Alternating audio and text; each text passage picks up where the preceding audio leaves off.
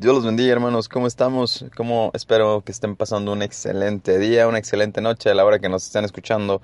Que sean bendecidos y que la gloria de Dios se manifieste en sus vidas, hermanos. Bueno, sin más, vamos a iniciar con este Charles Cast. El día de hoy quiero hablar de un tema que en lo personal, en lo particular, eh, es un, siento que es un tema bastante complicado porque se involucran demasiadas emociones humanas, nótese, humanas.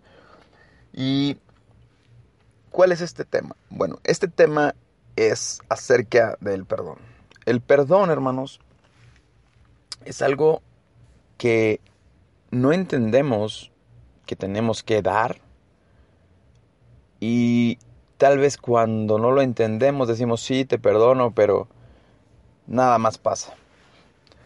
El perdón es una losa, es un una piedra, si lo queremos ver así, que traes cargando en tu espalda. Es un, es un peso que ni siquiera sabes que tienes, pero que cuando te lo quitas de encima, sientes que algo muy pesado se fue de tu vida. Ese es el perdón. Y eso es de lo que yo quiero hablarles el día de hoy, hermanos. ¿Qué nos dice la Biblia acerca de esto? Voy a parafrasear todas las citas y se las dejo en la cajita de descripción, ya lo saben, pero ¿Qué nos dice, el, qué nos dice la Biblia acerca de esto? Bueno, en Hebreos 12, 14, 15 más o menos, este, dice, busque la paz con todos y la santidad, sin la cual nadie verá al Señor. ¿Qué es lo que está diciendo primeramente ahí? Busque la paz con todos. Asegúrate de que nadie deje de alcanzar la gracia de Dios y que ninguna raíz de amargura brote y cause dificultades y corrompa a muchos. Primero, vamos a desglosar esa parte. Busca la paz con todos. Obviamente no te vas a llevar bien con todos. Y no te está diciendo que te lleves bien con todos y que seas amigo de todos y que, eh, no sé, eso no te lo está diciendo. Te dice, busca la paz con todos. ¿Qué es tener paz? La paz es convivencia, muchas veces es, eh, pues sí, es amistad. Tal vez algunas veces implicaría salir a tomar un café o a hacer alguna comida o lo que sea. Pero la paz es más allá, es, es, digamos, una parte de está bien con todos. Tal vez no vas a compartir sus opiniones, no vas a compartir las cosas que están haciendo, pero eso no significa que vas a tener algo de rencor en tu corazón. No significa que vas a tener sentimientos, porque ve, dice la Biblia que ninguna raíz de amargura brote. La falta de perdón trae amargura a tu vida. La falta de perdón hace que cuando vayas al culto y, alguien que, que esté dirigiendo, predicando o simplemente te lo topes por ahí, ya cambió tu día porque tú no tienes perdón. No has tenido, no, no, no has dado ese perdón. Entonces, ese es uno de los puntos importantes. Y no lo estoy diciendo yo. La Biblia nos dice, busquen la paz con todos. Amén. Siempre hacemos mucho más énfasis eh, en que o muchas personas hacen énfasis, no, es que el perdonar, el perdonar es, es que tú perdones y ahora estés de acuerdo con las personas en todas las cosas que haces. Y por eso muchas, muchas, en todas las cosas que hacen. Y por eso muchas personas dicen, no, yo no voy a perdonarte porque tú, me, tú hiciste esto, esto, esto, esto, o me lo hiciste a mí, o lo estás haciendo. A ver, vamos a dejar claro una cosa. El, el perdonar no significa que estés de acuerdo con las actitudes de otra persona. No significa eso. Significa que tú dejes en las manos de Dios las cosas. Significa que tú entiendas, que tú entiendas que como dice en Efesios 6, 12, la lucha no es contra otra persona, la lucha no es contra tu hermano, la lucha es contra fuerzas, eh, literalmente dice así, sino contra malignas fuerzas espirituales del cielo, las cuales tienen mando, autoridad y dominio sobre el mundo de tinieblas que nos rodea. La lucha no es contra el hermano. ¿Sí? La lucha es contra, no es contra una persona.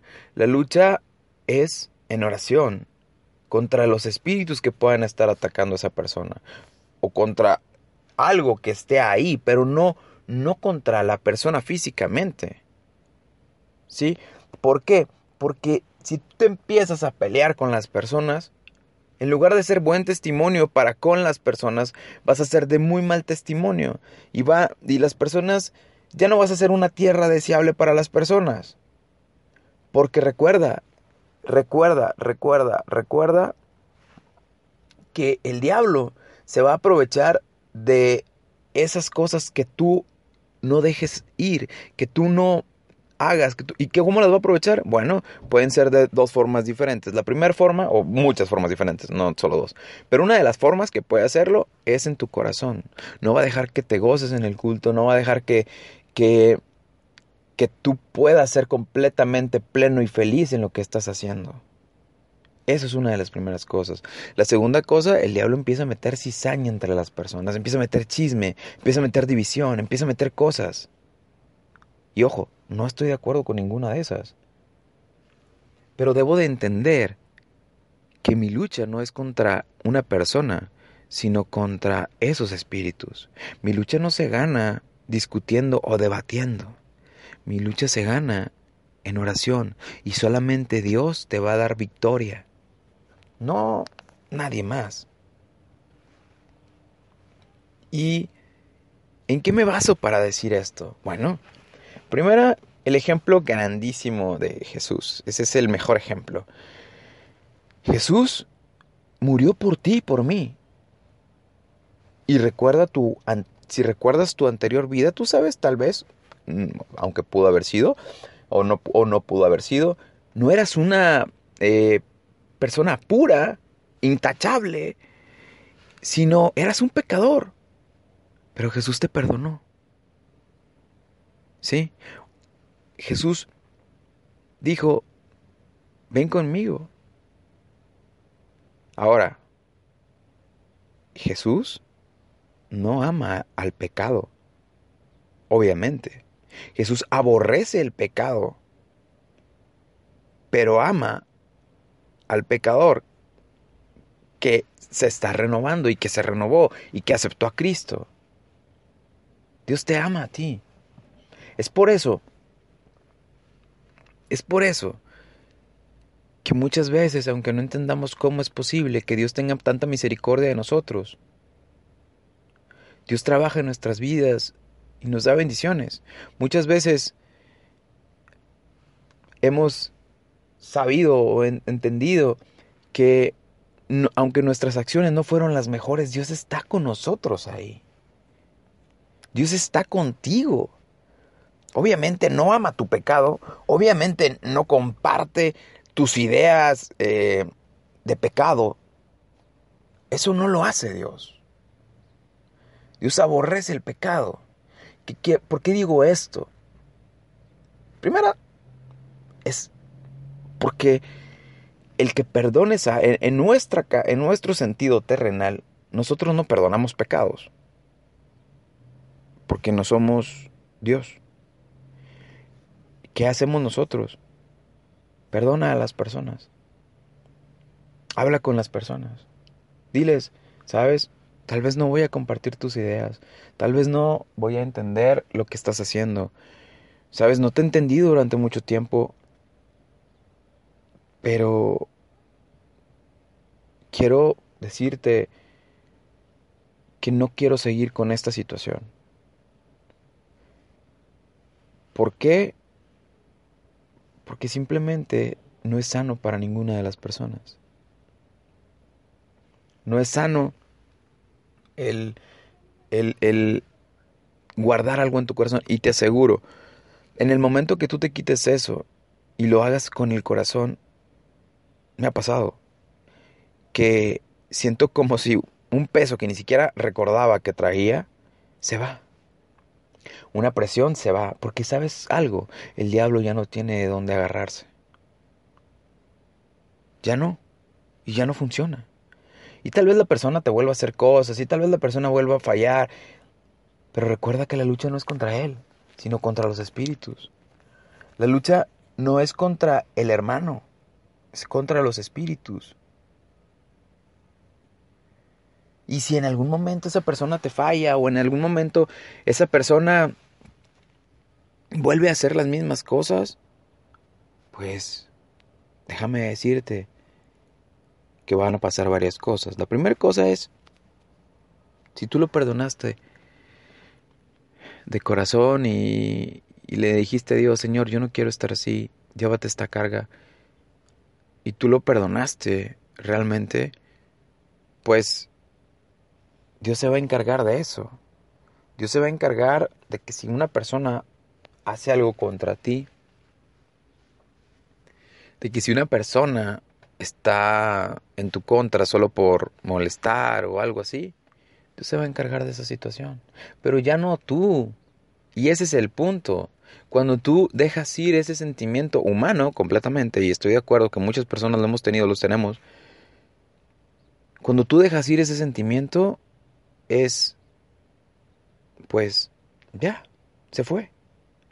Y esas cosas ya no te afectan. No se trata de que confíes o no en las personas. Se trata de que entiendas que ese, que te hizo daño, esa persona que te hizo daño, pues no era ella, sino lo que tal vez estaba dejándose dominar, por lo que estaba dejando dominar. Y, ojo, cuando pidas perdón, antes de decir algo, realmente ponte a cuentas con Dios. Realmente dile, Dios, yo no quiero sentir esto porque yo sé que esto me está impidiendo la bendición que tú puedas tener para mí. Y dile, Dios, yo quiero sembrar buenas cosas para tal vez recibir buenas cosas si es tu voluntad. Yo no quiero tener problemas con las personas, yo no quiero tener en mi corazón algo que impida que cuando yo vaya al, al, a la iglesia a alabarte, a adorarte, a escuchar la palabra, algo esté en mi corazón y me impida recibir lo que tú tienes para mí. Y entonces Dios hará. Y Dios se va a mover en tu vida. Y Dios va a quitar todas las raíces de amargura. Y Dios va a ayudarte. Dios te va a respaldar en todas las cosas que hagas. Dios va a estar contigo siempre. No porque no lo esté. Sino porque esa falta de perdón aunque no te des cuenta, te va alejando de Dios. Porque tal vez había una palabra que alguien, eh, había una palabra de, eh, que, era, para ti, que la dieron en, la iglesia o en algún lado y, y tú no recibiste esa palabra porque tenías algo en contra de alguien. Porque estabas enojado peleando tus batallas y no son tus batallas. Son las de Dios la obra, el, ministerio, nada es tuyo. Y ese es el punto que no entendemos. Todo es de Dios. Si tú dejas ir esas cosas, Dios se va a encargar y a tomar las acciones que Él necesite para que todo se corrija o para que tú entiendas su voluntad. Así que tampoco te preocupes porque Ah, mismo Jesús lo juzgaron y hubo muchas personas que estuvieron en contra de él y todas esas cosas que pasaron, lo sabes. Mismo Judas se sentó a la mesa con él. Así que no te preocupes. Pero entender esa parte del perdón, te aseguro, te aseguro que va a cambiar tu perspectiva, que va a cambiar tu forma de alabar que va a cambiar tu forma de adorar a Dios. Gózate en cada servicio. Brinca, danza en el Espíritu. Muévete. Haz algo. Ora. Todo para gloria de Dios, quitando todos esos sentimientos. Si hay alguien que te falló, si hay alguien que tal vez ya no está en tu vida por cualquier razón, pero te falló a tu forma de ver de alguna cosa, te hizo sentir triste, te hizo sentir desanimado, cualquier cosa, simplemente dile a Dios, yo perdono a esta persona. Dile a Dios que te recuerde qué personas tienes que perdonar, te aseguro que lo hace. Y entonces, dile a Dios, Señor, llena todos esos huecos con tu espíritu, con tu aceite. Y Dios va a hacer las cosas. Y esa raíz de amargura no va a crecer. Es momento de cortar esas raíces de amargura. Amén. Bueno, mis hermanos, pues hasta aquí el Charles Cast de hoy. Y esperamos que sea de bendición. Esperamos que se la pasen súper bien el día de hoy.